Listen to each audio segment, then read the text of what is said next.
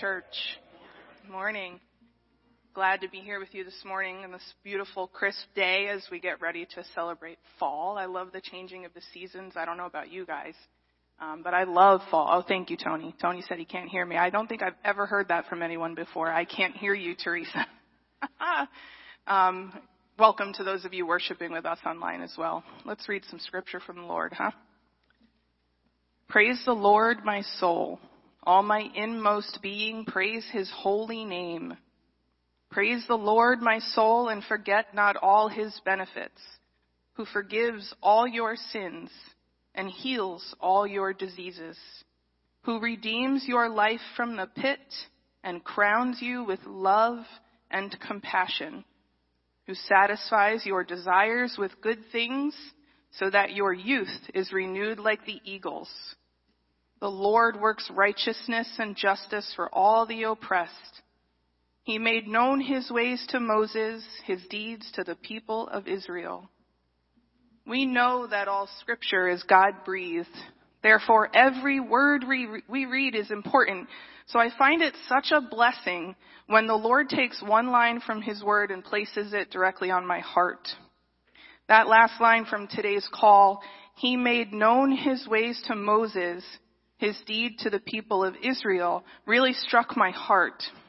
My husband and I are going through season of life changes and sometimes we are impatiently waiting on the Lord that the Lord would make his ways known, that the Lord would tell Moses his why, not just his what. Gives me such faith and hope that God will reveal his why to all of us in time. If you're in a time of waiting, I pray that this promise gives you as much hope as it gives to me. Let's pray. Lord, we love you so much, and we are so grateful for this place where your people can come together to worship you. We confess, Lord, that we aren't always so grateful to get up early to get here, and that we allow the logistics of the morning to get in the way of our worship. Thank you, Lord, for loving us still. I ask that you touch the hearts of those of us who are waiting on you, Lord, so we know you have a why and that all is according to your will. We pray that this service and all parts of it are pleasing to you. We pray for Pastor as he leads this church and brings us your word. Would you give him strength, compassion, and endurance? Thank you, God, for his faithful service to this place, to your people, but most of all to you. In Jesus' name, amen. Would you stand as we confess our faith, please? I believe in God, the Father Almighty, the maker of heaven and earth, and in Jesus Christ, his only Son, our Lord, who was conceived by the Holy Spirit, born of the Virgin Mary, suffered under Pontius Pilate, was crucified, dead, and buried. He descended to the dead. The third day he rose again from the dead. He ascended into heaven and sits at the right hand of God the Father Almighty. From there he shall come to judge the living and the dead. I believe in the Holy Spirit, in Christ's universal church, the communion of all believers, the forgiveness of sins, the resurrection of the body, and the life everlasting. Amen. Let's worship. Good morning, everyone.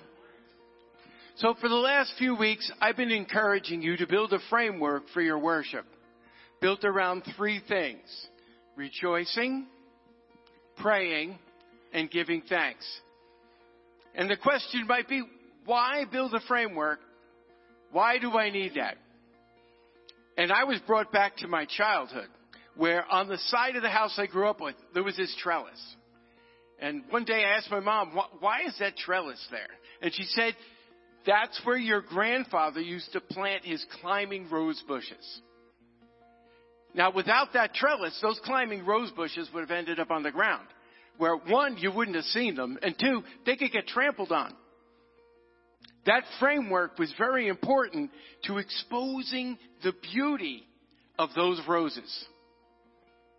So when you think of your worship time as beautiful roses, that you want God to see, that you don't want anyone to be trampling on.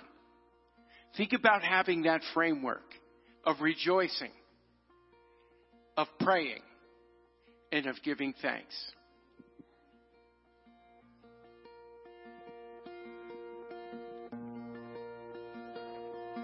When it's dark and I lose sight.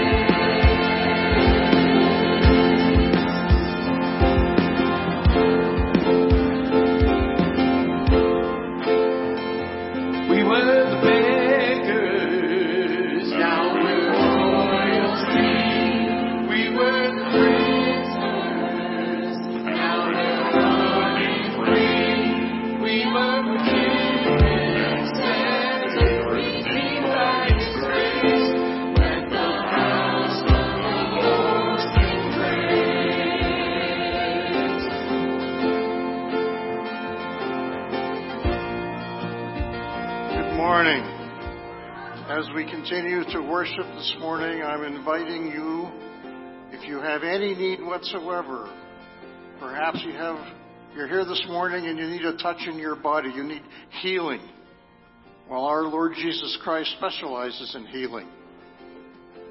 So if you need a touch in your mind, you need a touch in your wallet, whatever the case may be, we want to invite you down here and we want to pray with you. So come on down as we continue to worship.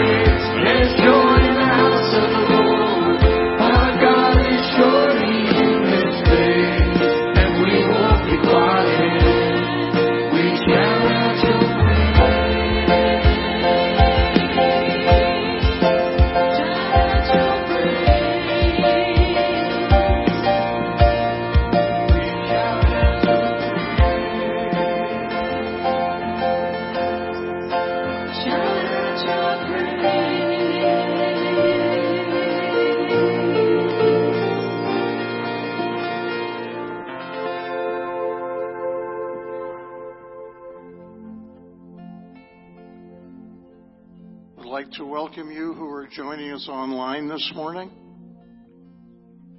Try to make an altar right there where you're watching us and pray along with us. Turn your eyes upon Jesus. Look full in his wonderful face. And the things of earth will grow strangely dim in the light of His glory and grace. Our gracious and loving Heavenly Father, help us to truly turn our eyes upon your Son, Jesus Christ. Help us to see Him in your marvelous creation. Help us to see Him in both saint and sinner. Help us to see Him in the children and the youth that you have entrusted into our care. Help us to see Him in the many who come here for food each week. Help us to see Him in our neighbors or our fellow workers. Let the things of this earth, the problems, or our sometimes less than helpful attitude towards others, let them fade away and let us envelop ourselves in your glory and grace and then help us to minister that grace to those around us. Lord, we really don't have the words to describe how much we love you. We see your work in the beauty of the world around us, the world you created, and we are in awe. As the psalmist says, this is all you're doing, and it's marvelous in our eyes. We long for the day when all creation will be restored and will perfectly reflect its Creator. But until that day arrives, we will continue to marvel at all that you do, and we lift up our voices in praise. We recognize that this world is fallen because of sin. And we ask your forgiveness for our faults and failures to do what is always right in your eyes. Forgive us also for the times when we have not been faithful to you. Restore us again, we pray, so that we might please you by striving with the help of the Holy Spirit to do your will. For those who are sick this morning, we ask for your healing power for body, mind, or spirit. Hear our prayers for those who may be ill and give them the faith they need to trust in you for just the right answer.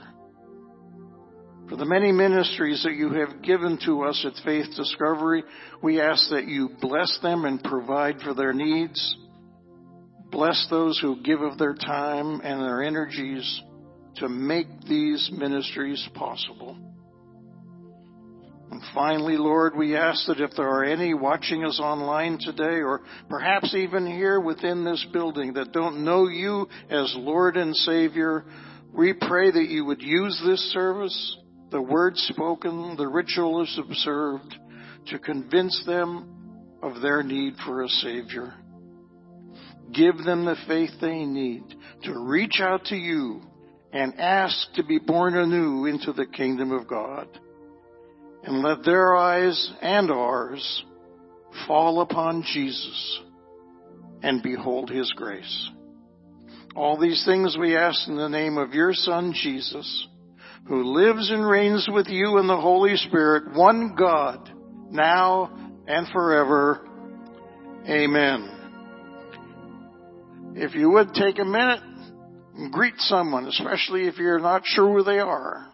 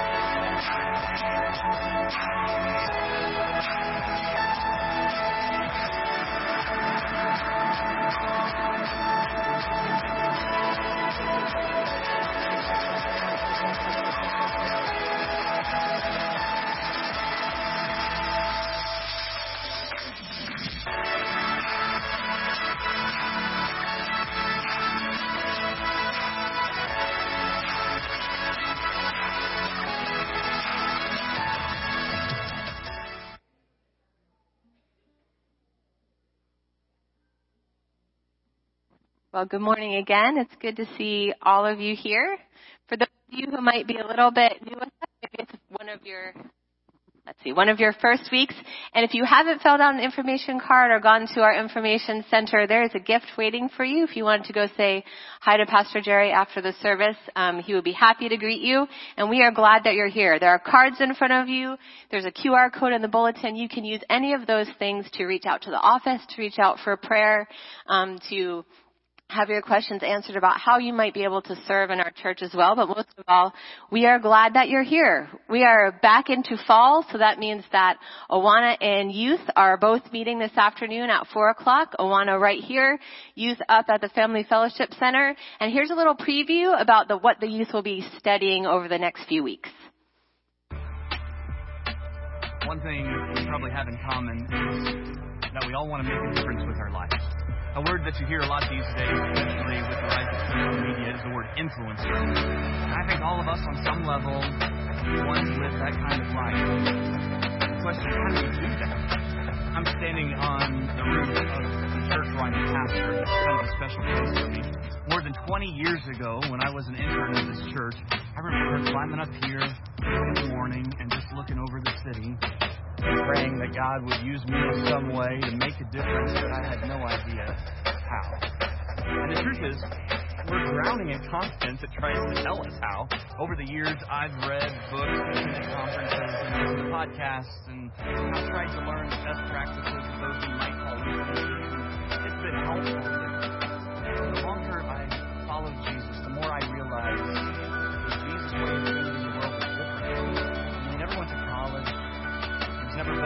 office. He never had a position. Never looked good on a resume. He didn't have thousands of friends on Facebook or Instagram. He wasn't TikTok famous. He didn't have a YouTube channel. Pretty sure he never even started a podcast.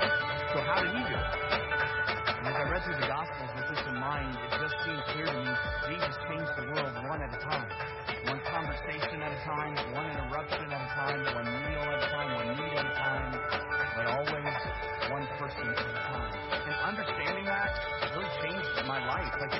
my definition of influence. It changed my measurement of success. It changed the legacy I want to leave. It became the reason I get out of bed in the morning. So my prayer is that together as we study the life of Jesus, we learn that each of us today will have an opportunity to live a one at a time life.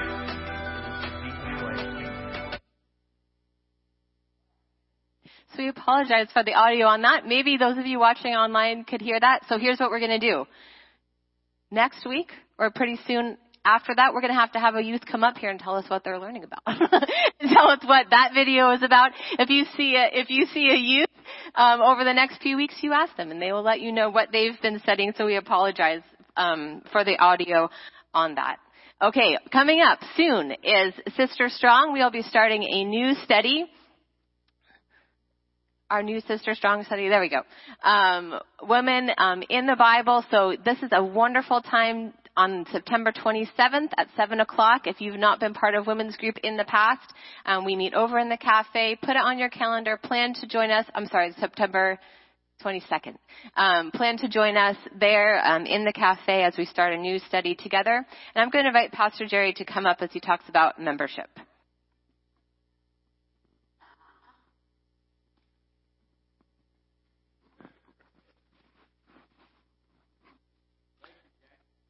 Thank you. Good morning. Look alive. Look alive. All right. Probably a lot of you uh, hear the word membership. You say, hey, I'm a Christian. I'm already a member of the church. And it's absolutely true. You are a member of the Big C church on the screen behind me. That is the Christians of all over the world. And I'm so thankful for that, aren't you? The Big C church, you know? Those who believe a little bit differently, those who may practice different rituals, those who live in different places. Wherever I've traveled in the world, it's been wonderful to meet with Christians, those not necessarily of local fellowship, and to know I'm part of the Big C Church. But you have an opportunity to make a commitment to the Little C Church. That's our local fellowship right here at Faith Discovery. Can you flip the slide, please? Thank you so much. There we go. As you become a member of the Little C Church, you are formalizing a relationship. When I was serving as pastor, I loved everyone who attended the church, but it was even special to me to know that some people had formalized that relationship. They've made a public statement. You are my pastor. I am a part of this local fellowship. I'm committed to her mission. I am committed to her ministries. I'm committed to the support in both my service and my financial support. And so I hope that you'll consider taking the step of membership. If you, can you flip the slide? If you have been part of Faith Discovery for at least six months, if you have been baptized in water, you are certainly eligible to come and join Pastor Jason for a class on the 28th of September in the cafe. Breakfast will be served and you'll get the full rundown about what faith discovery is, who faith discovery is, how God can work in your life as you're part of the church, and then you can make a decision. Do I want to make the commitment and membership? I challenge you to do that. It's a wonderful thing. Plus, it includes the privilege of voting for uh, big decisions that the church makes because it makes you an official part of this organization. It opens doors to leadership service. So please consider that call and consider whether or not God is inviting you into membership of this local fellowship, even as you're already a member of the Worldwide Church of Jesus Christ. Thank you. And finally, had a wonderful day yesterday as we think about you as our congregation and the ways that you give. Um, we spent a morning and afternoon over at Festival in the Borough with our Awana booth. Um, we talked to lots of people about Awana. We talked to lots of people about our church here.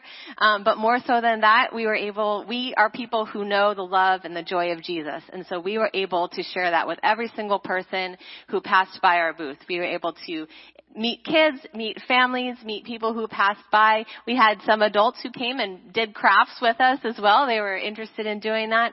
So um, thank you for providing a way that we can serve our community just by being a kind face, a friendly atmosphere, a place that people feel like we're not trying to get something from them or um, ask anything of them, but we are inviting them someplace where they can come to know that love and that joy that Jesus provides as well. So as we thank you for our giving, um, as we thank you for your giving, it is so important as we continue the ministries of the church for your faithfulness. Um, and we ask that of you. We continue to ask that you be faithful in your giving so we can do the things that we do as a church body here and not only within these walls, but out into the community. So thank you for those things. Um, and after all of those words from us up here, let's refocus ourselves on worship together. So why don't we stand? As I was thinking about this song a lot this week, I thought about the words and what they meant. And when I get to that part in the bridge and it says, I sought the Lord and he heard and he answered, I think about the things that he's answered in my life, the prayers that have been answered.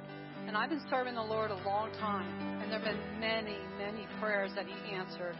Even if you just serve the Lord for a little time and are praying about something, seek Him, and He will hear and He would answer. And also the, the prayers in the future, God hears them and He, he will answer. We serve a God who hears and who answers. So think about the words of the song when we sing today.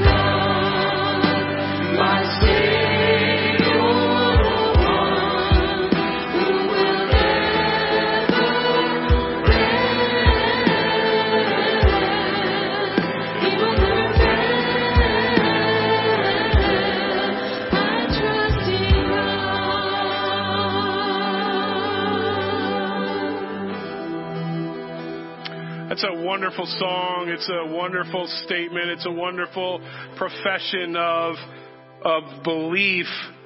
But sometimes, um, it's a lot easier to sing a song than to believe the words.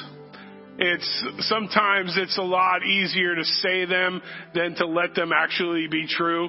There's a there's a somewhat sarcastic saying about about church songs Christians sing at church that says uh, Christians don't tell lies; they sing them, and uh, it's because it's a little bit of a, a, a semi truth about the fact that we often profess things, especially during a worship time in church, that are really hard for us to like concretely believe in.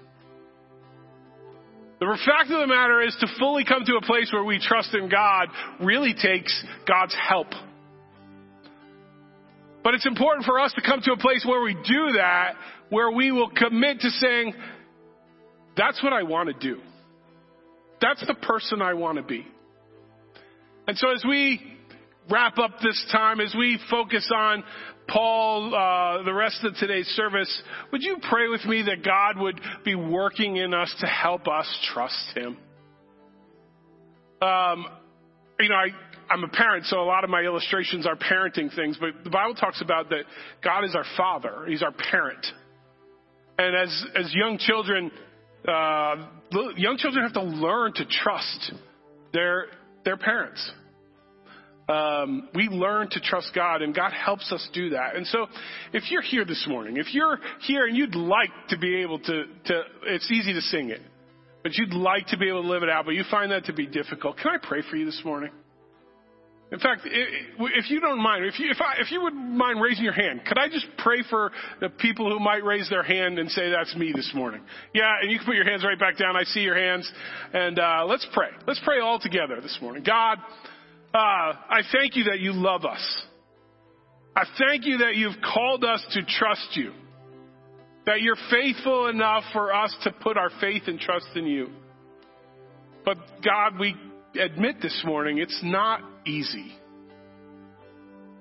There is so many reasons that we find confidence and begin to trust in other things. God, would you help us to trust in you? Would you help our hearts to have the faith to believe that you are who you said you are? You can do what you said you can do, and that you love us just like you said you love us. Help us to trust you, God. In your name we pray. Amen. Amen. You may be seated. Children, you are dismissed to kids' church. And as they're doing that, check this out.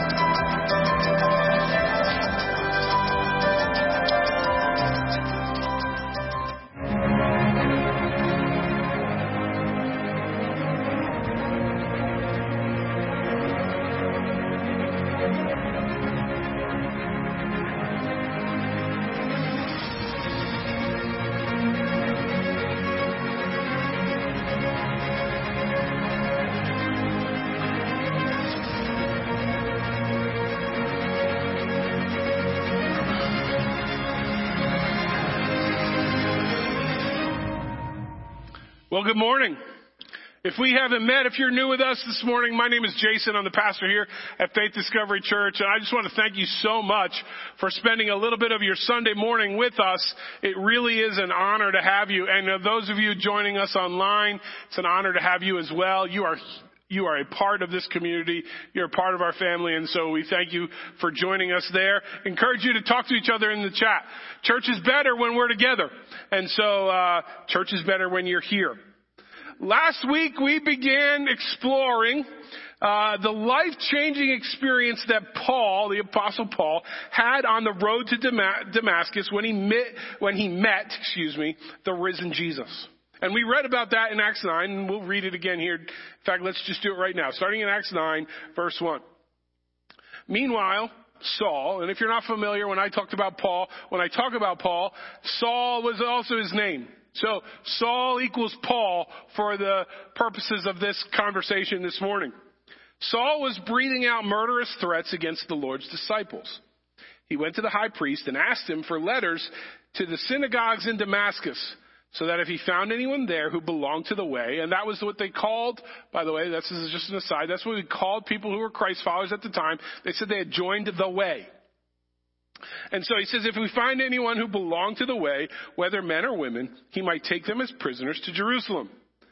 And as he neared Damascus on his journey, suddenly a light from heaven flashed around him. He fell to the ground and heard a voice say to him, Saul, Saul, why do you persecute me? Who are you, Lord? Saul asked. I am Jesus, the one who you are persecuting, he replied. Now get up and go into the city, and you will be told what you must do.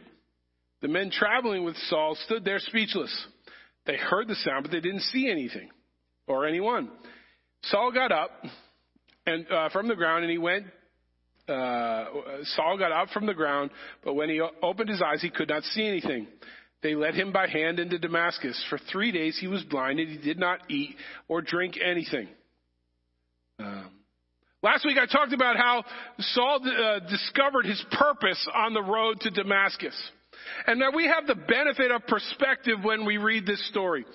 Um, when we uh, we are we're watching uh, on almost like we're watching on video. We know the end of the story. We know that saul becomes paul and becomes a major voice in the development of the first century church.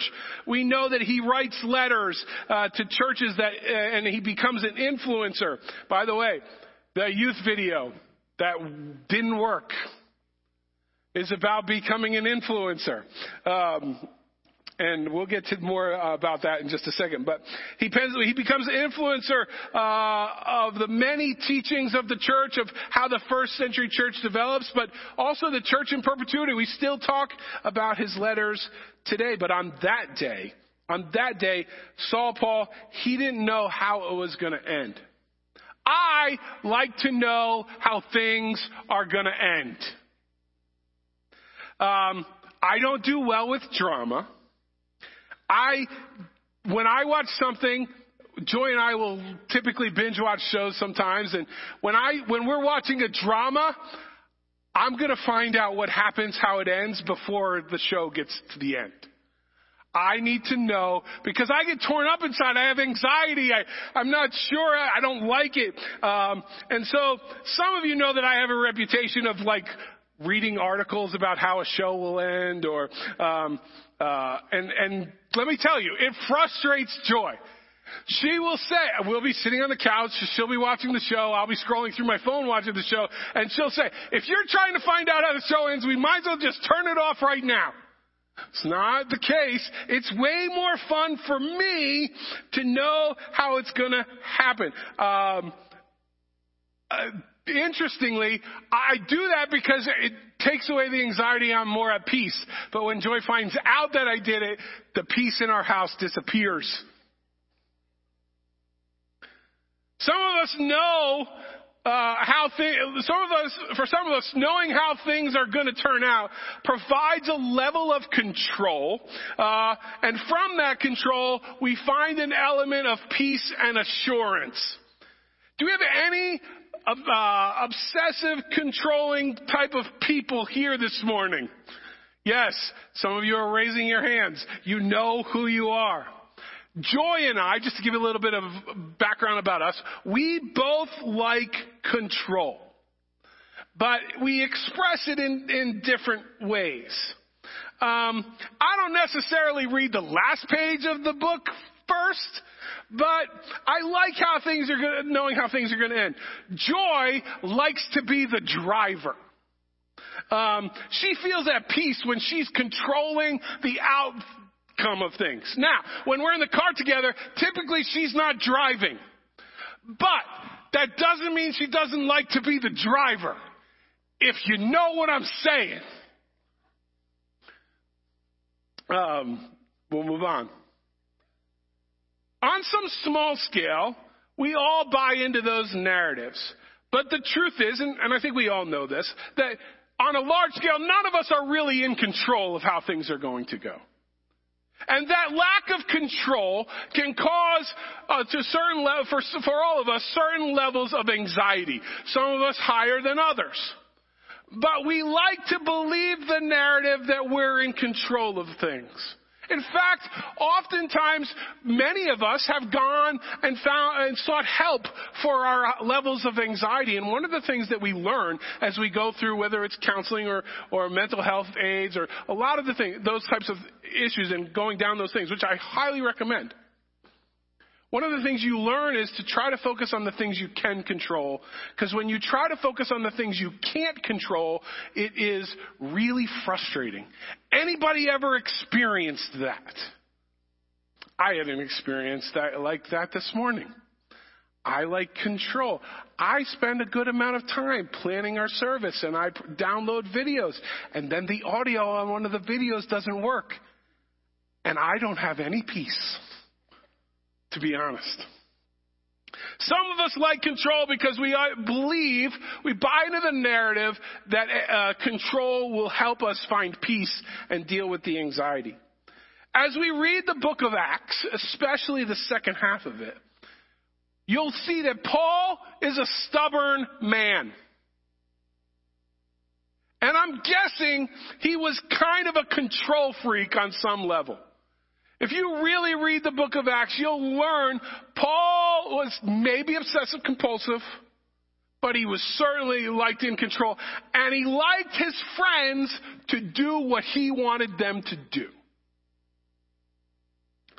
Um, and so we see that post conversion to Christ, we have to believe that pre conversion to Christ, he's even more on this level of liking to control things. And so, as he approaches Damascus, on the road to Damascus, Paul discovers peace when he met Jesus. Now, maybe he had an understanding or a desire for peace before he met Jesus, but he learns a whole new way of peace when he meets Jesus. I've, some of you know, I've talked about a couple weeks ago when we were at the park. One of the things that I'm doing in my, in my seminary program right now is I'm working through Greek. And, uh, I'm on a journey. I'm 10 weeks into a 30 week journey on, on studying ancient Greek, which would help, which will basically be, be able to help me read the New Testament in its original language. That's one of the things it'll do. The other thing it will do is give me my diploma, which I'm as interested in as reading the Bible in the ancient language. And so as we go through this, as we're learning this ancient Greek, basically you start in like pre-K, Greek level, and you learn the alphabet and you learn, um, the different parts of speech and you go through the, the, the learning process and as you get, it's pretty easy at first. If you want to learn the Greek alphabet, there's 24 letters, you could do it in an afternoon. You could know it. But as you get to about five weeks in to the program, a, a, a cloud rolls in. And your brain enters into this fog area and you're taking in all this kind of memorization. Uh, you're memorizing things, word endings, and vocabulary, and uh, things are building upon things, and you li- literally your brain enters into a fog. And they, those of uh, those people who know about how to study languages will tell you that the fog is normal. It's not a bad thing, even though when you enter it, you don't have a clue what's going on and you're convinced you're lost. Like, this isn't for you and it's not going to work out. And the people who are further along on the journey are saying, it's okay. It's okay. You're supposed to feel that way. It's normal. I don't know how this is normal. Nobody ever experienced this. And you, you, and they say, give it about three or four weeks in the fog and you'll start to come out of it. And, um, and so as we, we went through the journey, we got to about week, uh, week eight or nine, things started to make sense. All the things that we had been learning started to tie together. Oh, that equals that. And you start to come out of this fog and you realize, okay, it's going to be okay. Have you ever had an experience where you're, you're learning something but it doesn't make sense and then all of a sudden, like seemingly out of nowhere, the lights go on and things start to make sense and you're like, whoa, I would have never seen that before. How did that happen? Well, that's kind of what's happening for Paul on the, or Saul on the road to Damascus. You see, peace is not necessarily a goal for this guy. Uh, Paul was definitely a motivated figure, but he, he doesn't seem to be motivated by peace, or it doesn't seem, peace doesn't seem to be high on his priority list, because what we know of Paul slash Saul at this time was that he was comfortable creating chaos. Do you know anyone who's comfortable creating chaos? No, no. That was Pastor Jerry in the front, audibly saying no. Those of you who know Pastor Jerry may have thought, since he doesn't know anyone else who is comfortable creating chaos, four fingers when he points at somebody else are pointing back at himself. Paul was comfortable creating chaos, and then he meets Jesus. And when he meets Jesus, Jesus offers order. You see, from the beginning of creation, God has spoken into chaos and created order. And so Paul meets Jesus, and Paul is a chaos stirrer. He's trying to create, he's literally trying to create chaos in Israel because he's trying to bring the impurity out of Israel to the top. He's spinning, he's stirring, he's spinning, he's causing all this kind of stuff to raise the impurity so the impurity can be wiped away and taken care of. And he meets Jesus, and Jesus stops him, literally stops him on the road, speaks to him, and then takes his sight from him. Paul was comfortable creating chaos, but Jesus offered order. You know, we we talked about this this past Wednesday night at, at uh, our midweek Bible study. I encourage you to to join us on that. We're studying. We're just beginning studying through uh, First Thessalonians. Um, and uh, as we were talking about it, we were talking the background of the church uh, this past week. We were talking about the background of the church in Thessalonica, and and which is where the the Thess- Thessalonian book is written to. And in Acts uh, chapter 17, it tells us the story of that church founding. And um, we, it doesn't take long for us to realize that even post conversion, Paul develops a reputation for causing chaos. He goes into a city, and this is a regular occurrence for Paul. He goes into a city and he starts preaching Jesus. Now, it says as was his custom, he would go into the, the, the synagogue and if the, if the town had a synagogue, if the city had a synagogue, that's where he'd start. And he was preaching Jesus. And typically he would be met with people who were less than enthusiastic about his teaching. But didn't, disper, uh, didn't dissuade him. And so, um, oftentimes he would do things to the point that he would stir up anxiety about him. And, and we see in several different places, several different cities, riots start because of Paul's preaching. Now let me be very clear. Paul's not encouraging riots in the book of Acts anywhere. But he's so adamant about his belief. Excuse me. Ooh, that's bad. he's so adamant about his belief in Jesus. He doesn't care that he's upsetting people with what he believes. And so he goes about teaching and preaching, and it causes other people to get very emotional. Um, we know that those riots don't happen because of him, but their opponent's reaction to him. And so, but they don't seem to dissuade him from traveling. So Paul, we see this. Paul, it doesn't seem to be Paul's chasing peace as he's going on these journeys.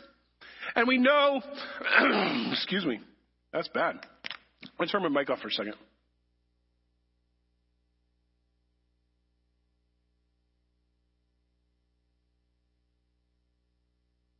So if Paul isn't chasing peace and isn't known to cause peace by his presence, how can I say that Paul discovered peace when he met the risen Jesus? Paul discovered what peace really is when he met Jesus. And he found that peace is possible a number of ways. And we can see this from later writings in his life. First, Paul found that peace with God is possible through Jesus.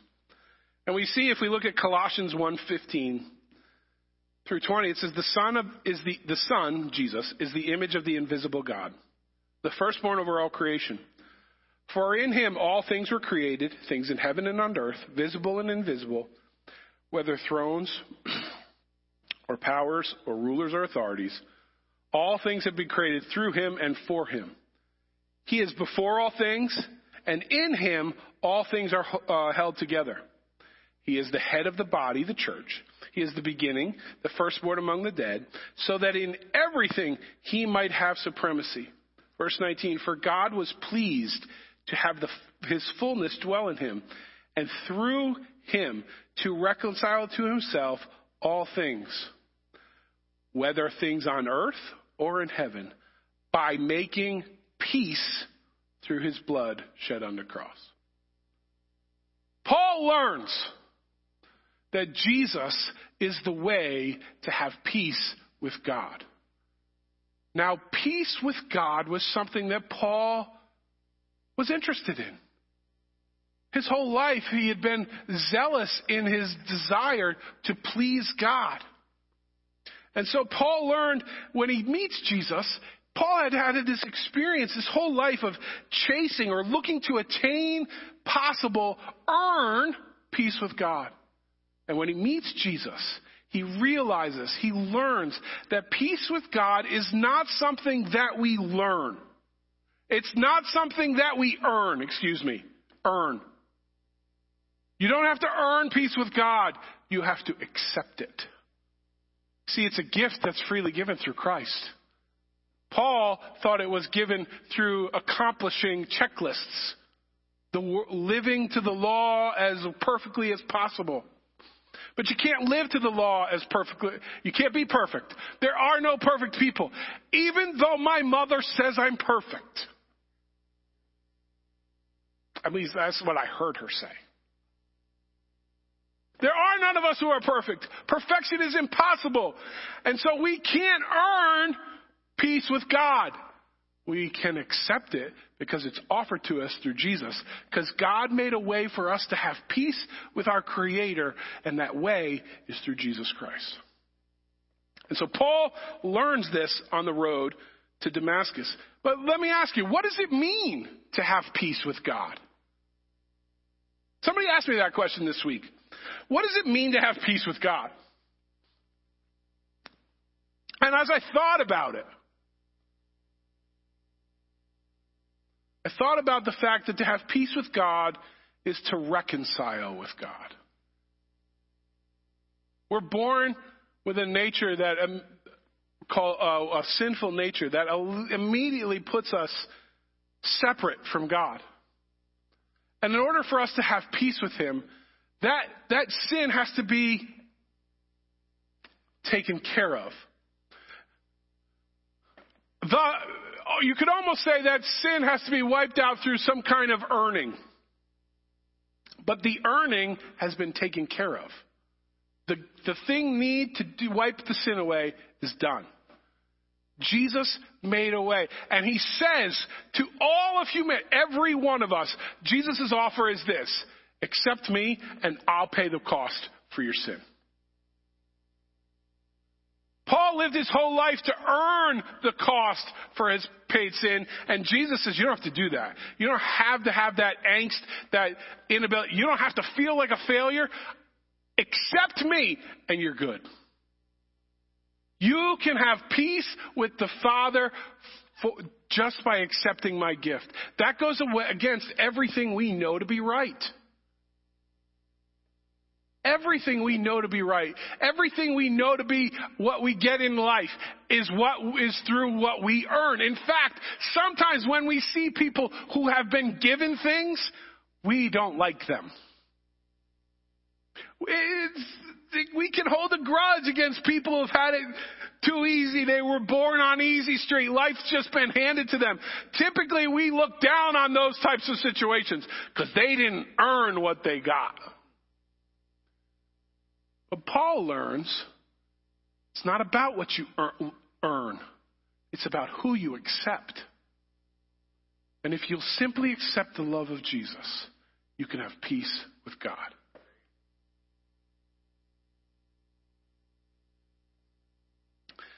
To surrender to a divine being, to accept God's direction and provision, to accept that God's plan is better than ours, and to reconcile with Him. That's what it means to have peace with God. But on the road to Damascus, Paul doesn't just learn that peace with God is possible. He learns that peace with each other is possible because of Jesus.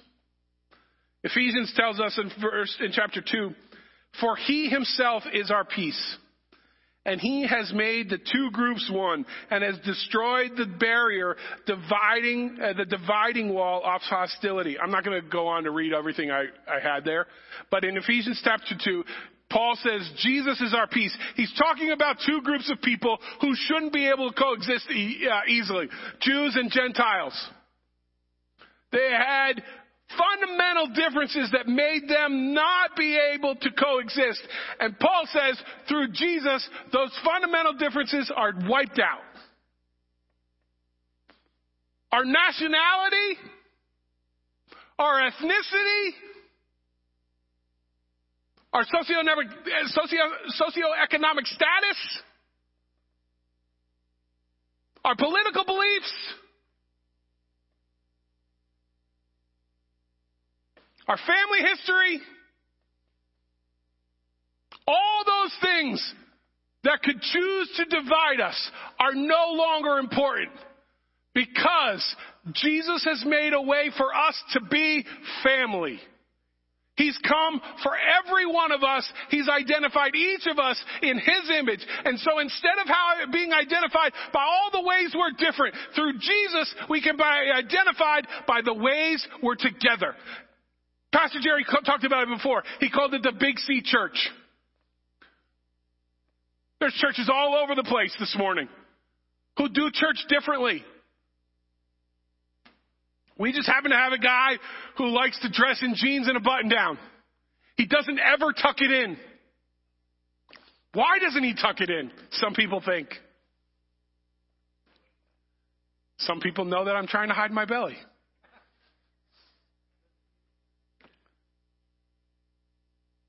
It doesn't matter how you do church.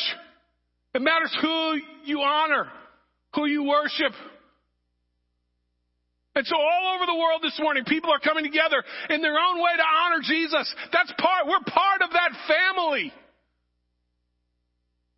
Now, we could choose to focus on all the things that make us different from all those other churches. And we could argue with them, and we could debate, and we could have theological discussions about why we're right and they're wrong. Notice I didn't say why we're wrong and they're right. Because even in our jokingness, our humanity brings us to all the things that make us different. And Jesus doesn't look at any of those. He brings us to the place that all point to Him. We're all offered His love. It's through Jesus that we find peace different people, uh, different people groups finding them together uh, in ways that are abnormal. That's what he's seeing in Ephesus. But Paul realizes that peace with God isn't earned. He comes to that place where he tells us if, if peace with God isn't something you have to earn, then peace with somebody else isn't something they should have to earn with to you. It shouldn't be, peace with other people shouldn't be about them earning your respect. Jesus offered peace to us freely. Now offer peace to your brothers and sisters freely. Stop focusing on all the things that divide. But wait a minute. But what about this one? Fundamentally, I can't be at peace with a person who blank. And Jesus says, don't focus on that. That person bears my image. I love them. I'm calling you to love them too. It's not easy. It's it. we, if you study Paul's life, you realize this took him a long time to grasp.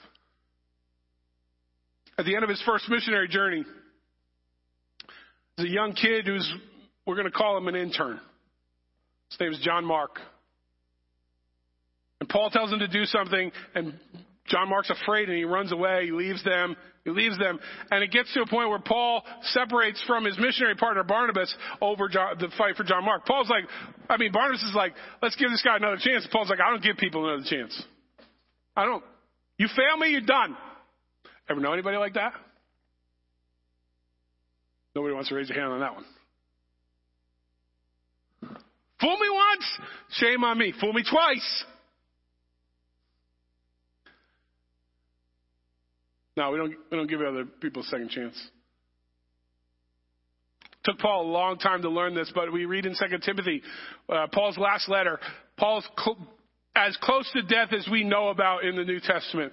He tells Timothy, Come, I need you to be with me and bring John Mark. The one who broke up a church, the one who split a church, the church I was pastoring. That guy, the one who did me dirty. That's the guy I want you to bring with me. Because what he did in the past doesn't matter. That's my brother.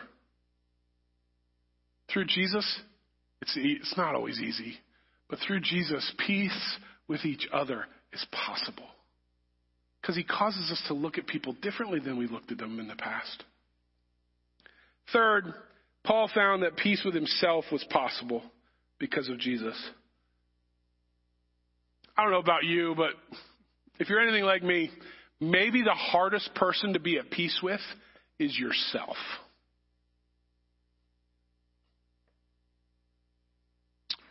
We hold ourselves to such high expectations that it's almost impossible for us to meet the expectations we have on ourselves. Thus, we end up being aware of how we didn't meet them and we feel like a failure more often than we feel like a success.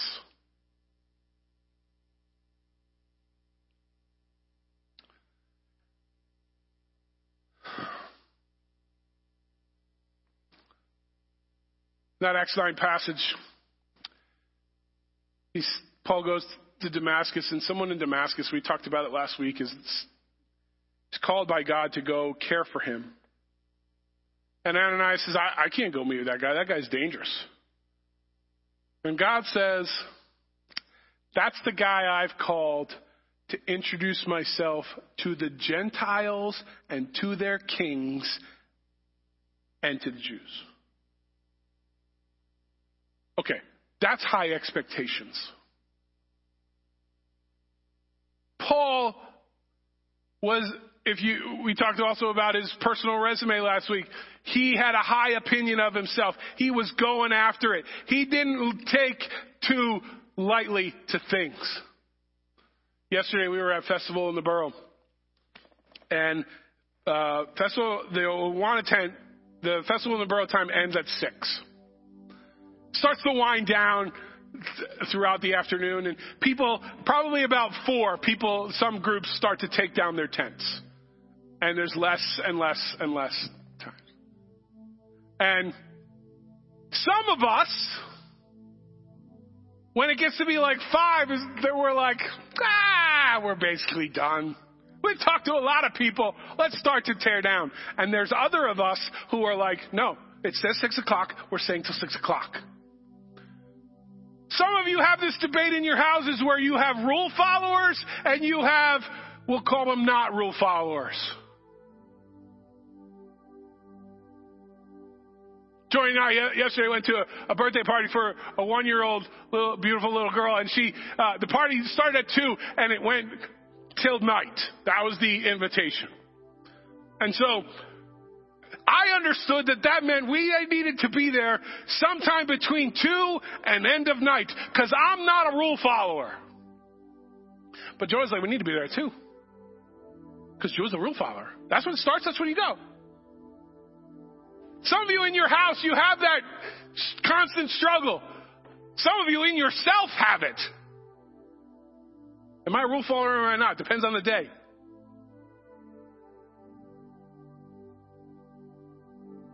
Paul's got high expectations for himself. Comes to a place where he meets Jesus and he begins to learn that he can have peace with himself.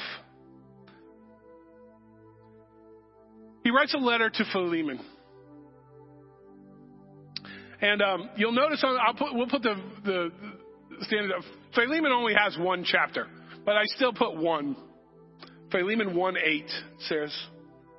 It goes on through um, 21. So I'm going to jump into verse 17 because we don't have a lot of time. But it says, So if you consider me a partner, he's writing to Philemon about a man named Onesimus. And basically, he's putting himself on the line for his buddy Onesimus who wronged Philemon. So if you consider me a partner, welcome him as you would welcome me. If he has done you any wrong or owes you anything, charge it to me. Paul, uh, I, Paul, am writing this with my own hand. I will pay it back to you, not to mention that you owe me your very self. So I'll pay you what he owes you. I'm not even going to mention that you owe me. I do wish that I may have some benefit from you in the Lord. Refresh my heart in Christ. Confident in your obedience, I write to you, knowing that you will do even more than I ask. Paul comes to a place in his life where he's so at peace with who he is that he can ask Philemon for something that goes be opposite, uh, the exact opposite of what their society was built on. Onesimus, the person we're talking about, is a slave to Philemon and he escapes. And at some point he comes across Paul. We don't know if he gave his heart to Christ during his time with Paul or even before. But he becomes, uh, he begins to serve Paul, and eventually Paul sends him back to Philemon and said, and here's the penalty for an escaped slave death. By all rights, Philemon should put Onesimus to death. There's no two ways about it. It's what their entire society was built on. More than 40% of the people who lived in Rome, in the Roman world were considered slaves. To break the slave idea was to totally overhaul the culture, the society. And Paul says, this guy's your slave, not anymore. Now look at him as a brother. And if he owed you anything and you feel wronged, I'll take care of it. You can't write that if you're not at peace with yourself at some point in your life. He has stopped trying to people please.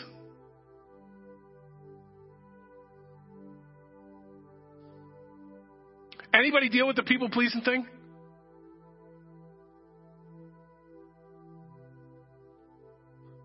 I'm not telling you anything you don't know, but when you try to please everybody, you end up pleasing nobody.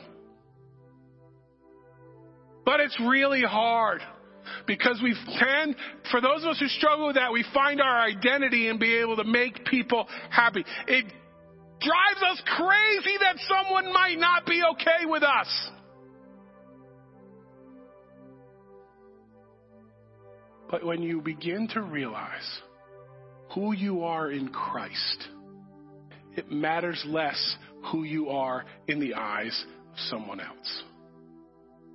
Doesn't mean you don't want them to like you. No, you, you want to have relationship. You want to be at peace with them, but you don't have to go out of your way to sacrifice yourself to make them happy because you're trying to, in, to, to tr- create something. All throughout, throughout humanity's history, peace has been something they've chased. I was first made aware of this years ago, and I know I'm over time at my buddy's house. We were we were uh, we were graduating high school. We were in college, and he he came home for a weekend from college. His parents had moved after he went to college. He came home to their new house. I went over, and uh, he felt that their kitchen set up in their new kitchen was very inefficient. So he redesigned their entire kitchen. The plates should go here, the cups should go here, and his father, who was the cook in the family, walks in and can't find anything he's trying to ma- use to make dinner. And he says to my buddy, Joe, what did you do? And Joe says, look, if you're loading an unloading dishwasher, it should be like this. It's, and my friend's father was like, Joe, why every time you come home is there no peace in the house? I don't need efficiency in my kitchen. I need peace in my house.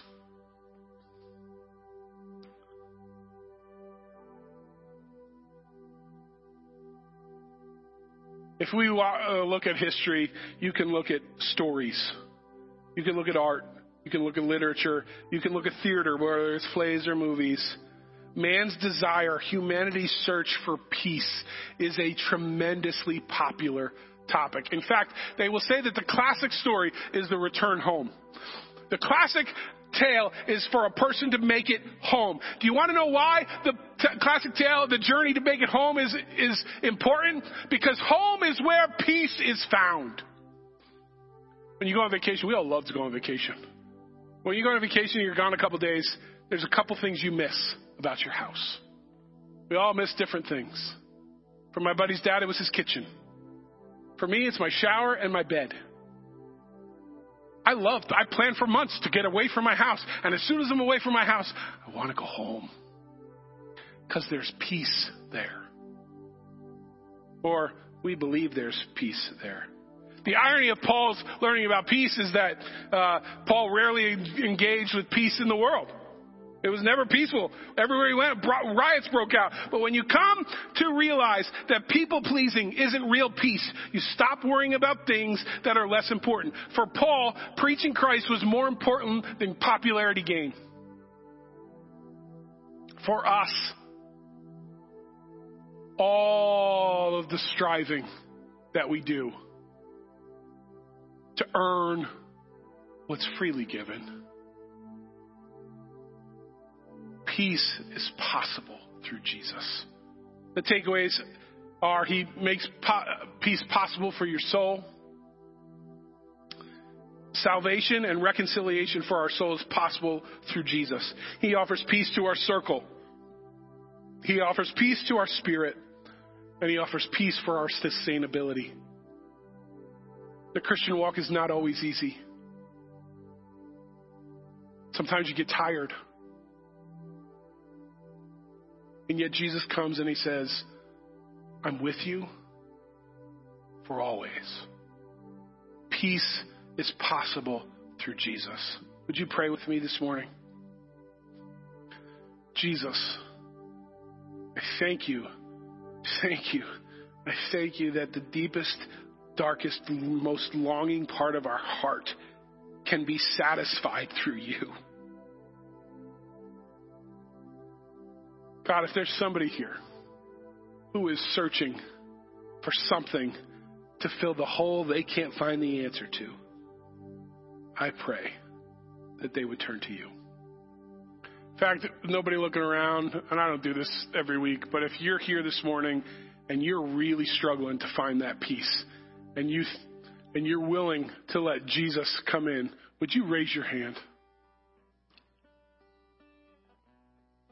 Thank you you could put your hand down. God, you, you see our hearts, you see our hands. I pray that you would bring our peace into the chaos, order into the chaos. In your name we pray. Amen.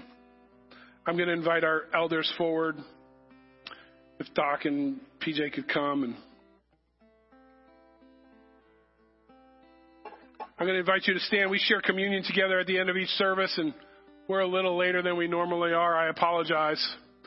But I invite you to come forward. We ask that you come forward, receive the elements from the elders, and then go back and we'll share them together. If you're new with us, I encourage you to, you're, you're free to participate. You don't have to if you don't want to. But you're welcome to be part of what we're doing here.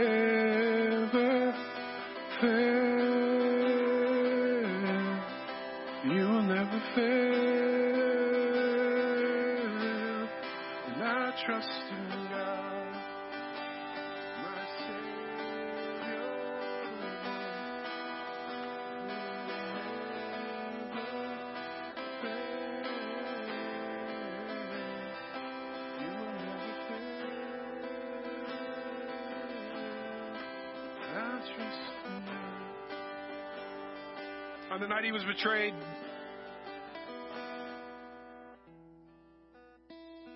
Jesus took the bread and he broke it. He said, This is my body, which is for you. Do this in remembrance of me. We've prayed today for healing that's possible through this through the body of Christ. Jesus, thank you for your offering to us. Thank you that we simply, instead of having to earn reconciliation, it's offered to us. Be honored by what we say and do. Would you take the bread with me? Scripture goes on to say, in the same way, after supper, he took the cup, saying, This cup is the new covenant in my blood. Do this whenever you drink it in remembrance of me. Let's pray one more time. Jesus, I thank you.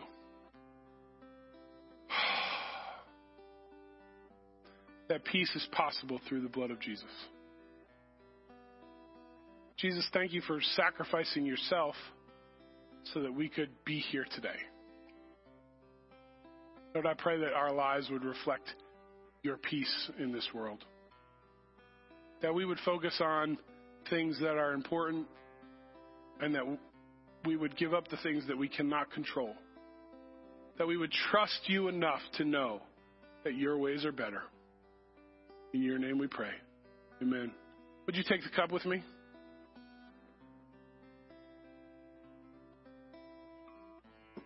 Would you stand as I offer today's benediction? The Lord bless you and keep you. Make his face shine upon you, be gracious to you. May the Lord turn his face toward you. And God, may you give us peace. In your name we pray. Amen. Have a great week. We will see you next Sunday.